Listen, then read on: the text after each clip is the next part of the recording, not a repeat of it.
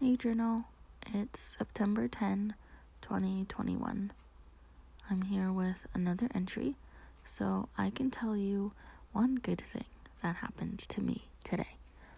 So here is my daily log in an effort to see the good in my life and put out some good vibes along the way.